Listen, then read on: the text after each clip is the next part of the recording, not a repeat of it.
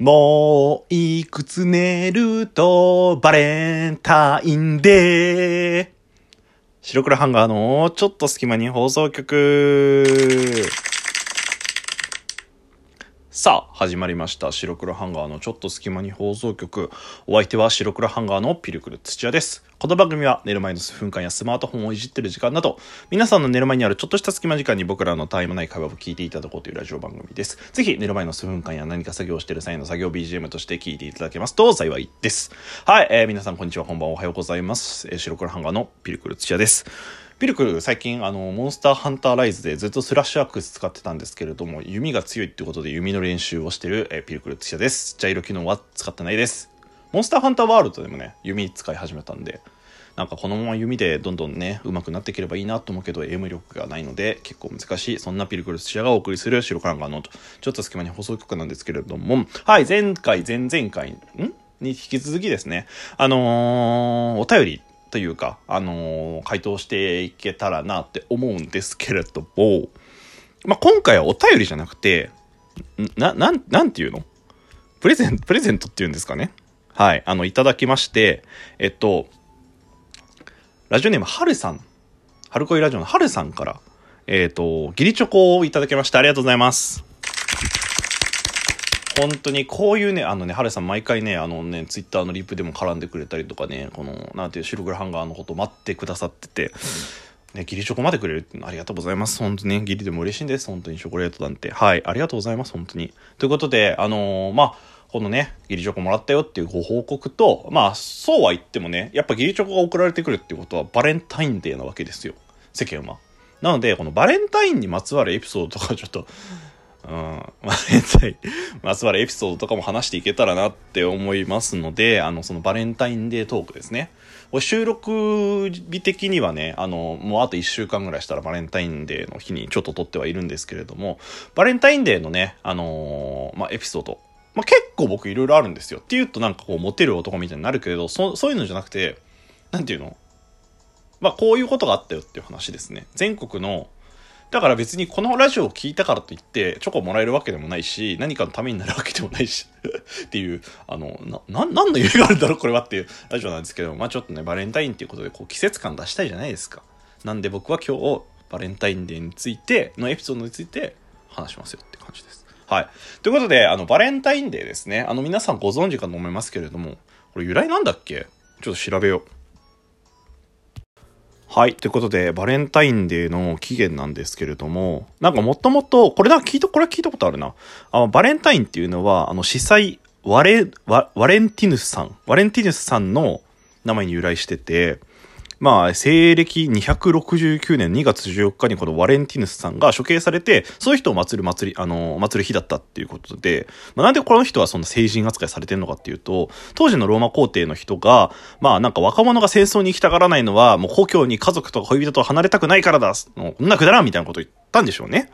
で、結婚禁じてたんだって。で、そんな状況の中で、ちょっと結婚もできないままね、戦地を送るなんて、ちょっと、かわいそすぎんかって思ったワレネンティス、ワレ、ワレン、ワレンティヌスさんか。ワレンティヌスさんは、まあこう、若い兵士たちの結婚を、こう、内緒で執り行ってたんだって。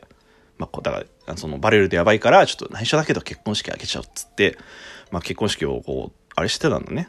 で、そしたら、それがまあ、皇帝さんにバレちゃって、もう、絶対そんなことしちゃダメだよって言われたんだけど、それやめなかったんだって、結婚式を、まあ、なんか止めるのを。そした結果、処刑されちゃうんだって、2月14日に。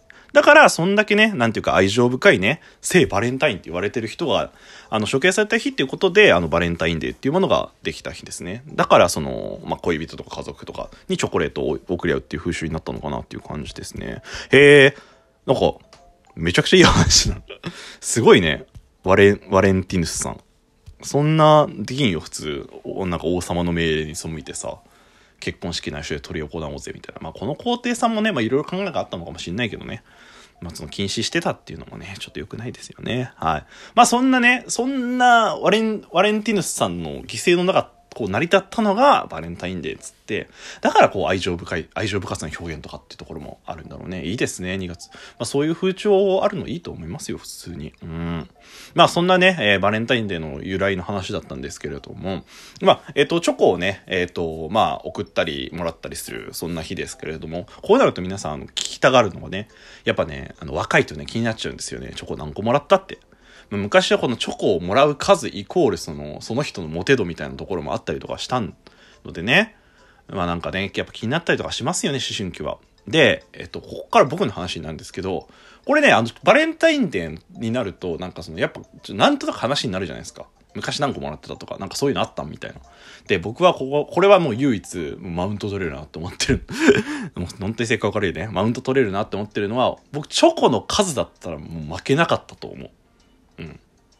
っていうとめちゃくちゃモテるみたいになるかもしれないんですけども、っていうのもですね、これ実は裏がありまして、僕って、あの、散々話してると思うんですけど、高校は、あの、舞台やってたんですよ。で、舞台やってるような部活にいたんですよ。で、舞台やってるような部活って、これわかんない、どうかわかんないけど、結構女子の方が多いんですよ。で、あの、少なくとも僕が所属してた舞台やってる部活は、女子の方が多かった多かったんですよ。圧倒的に。だから、同学年だったら男子5人、5人とか6人ぐらいだったんですけど。で、他女子みたいな。で、全員で60人いるみたいな、そんな状況だったんで、なんか、女子同士で送り合ったりとかするし、その、なると、必然的に僕らにももらえるんですなんか同じ仲間だからみたいな感じで、くれたりとかするんですよ。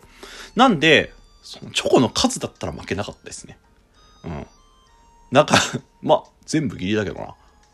本命はなかったけどな。はい。ということで、あのね、そう、チョコの数は負けなかったです。っていうので、結構もらったりとかしてたのと、僕、あと、高校の時は、その、なんていうの？お菓子作りがちょっと趣味というか、お菓子作りやってた時期がございまして、結構なんか勝手に作ってはなんかその仲間たちに配ってたりとかしてたんですよ。なんで、それ目当てっつったら変だけど、それ欲しくて僕にチョコはくれるっていう人もいましたね。そういう方もいました。はい。なんで、そういう意味では、マジバレンタインのチョコだったら俺負けねえぜ。え、何個だったかな ?30 いかないぐらいもらったかなって僕は思ってます。はい。それが、もうなんか、俺のバレンタインデーの 唯一マウントを取れるところかなって思います。はい。うん。まあそんなね、ちょっと小島を挟みたかったんですけれども。で、あとね、うちの高校はなぜかね、バレンタインデーにね、あの、マラソン大会をぶつけてきやがるんですよ。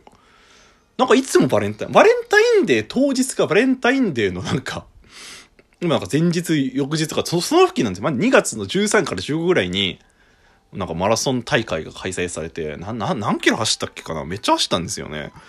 その、海岸を、海岸沿いをずっと走ってて、めちゃくちゃ疲れて、なんかそれ終わった後にバレンタインデーをこう、で、チョコ渡し合ったりとかっていうこともあったりとかしましたね。なんで、なんか正直バレンタインデーよりも、マラソン嫌だなが先行はしましたね。うん。で、あとさっきの話に戻るけど、でもバレンタインデーってもらったらやっぱ返さなきゃいけないじゃないですか。なんで、その、なんていうの？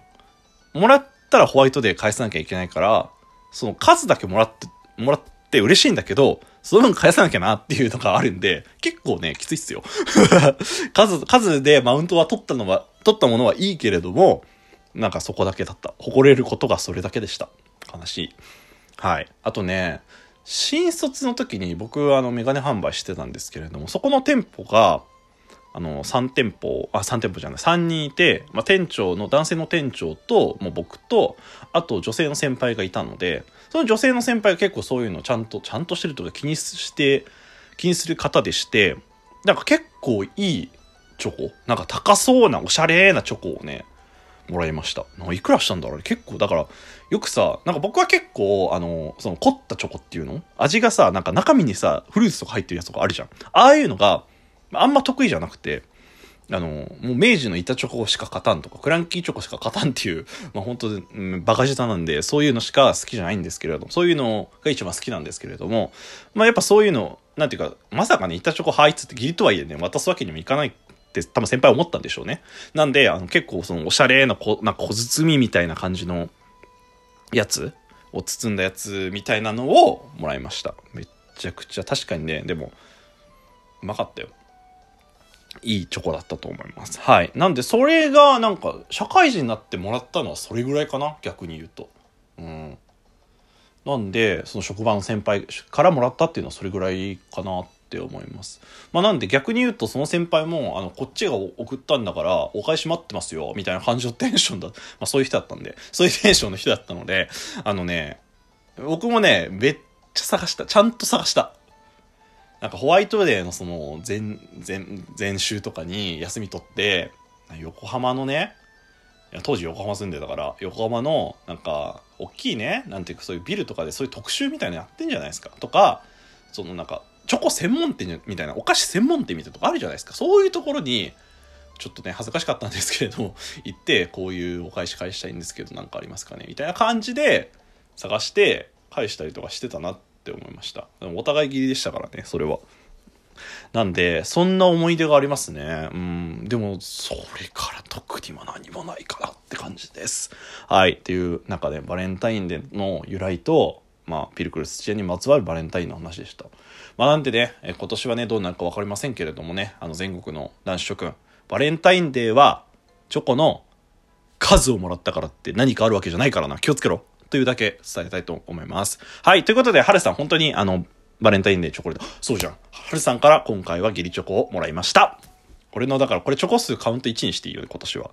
これでまた別の人にマウント取ろうと思います。はい。えー、本当に原さんありがとうございました。ということで、えー以上になります。お相手は白黒ハンガーのピルクル土屋でした。じゃあねー。